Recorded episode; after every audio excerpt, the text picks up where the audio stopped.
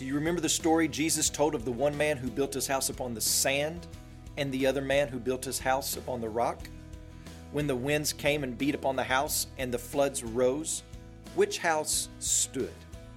Well, it was the one built on the rock. Do you find it at all intriguing that Jesus says nothing about how to make the storms go away?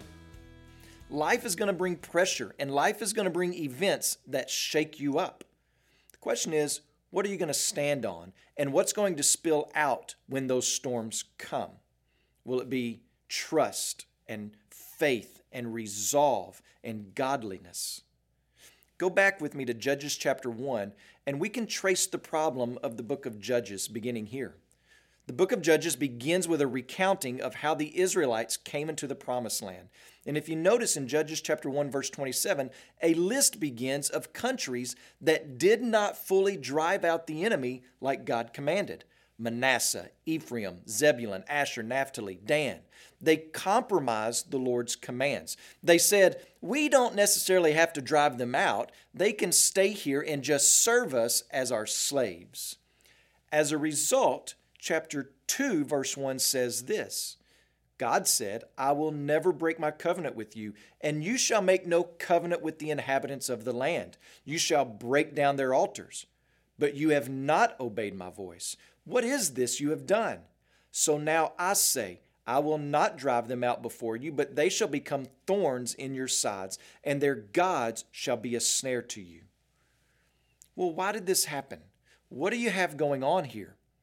All throughout Judges, you have men, leaders at home, and leaders in war who compromised the Word of God. Disregard for God's clear word in your life is detrimental and destructive. It's like a disease that can pass down to the next generations. There was a generation of people who have had no models on what it looked like to have faithful, humble, joyful obedience to the Lord. The fathers have not recounted the glorious and grand works of this warrior God to their children. They have not painted an accurate picture of who God is and what He has done for them. Why not? Because the fathers were too busy bowing down to other gods.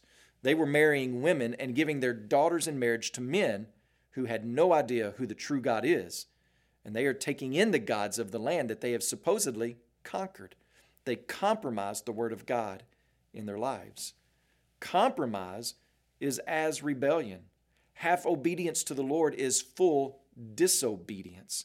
And we live in a society today where men, statistically, are less likely to go to college, less likely to go to church, have a job, or even have a driver's license. We live in a society that has created this gray area of extended adolescence well into the mid 20s. And what we have are guys who have access to a man's freedoms and resources, but handle those things with a boy's immaturity and irresponsibility.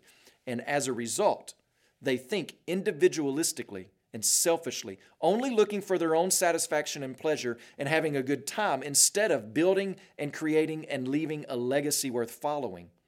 They have no place for God's word in their life. And if they did, it's often a compromise of God's word, so that if God's word does not easily fit into their agenda, they have no trouble disregarding it.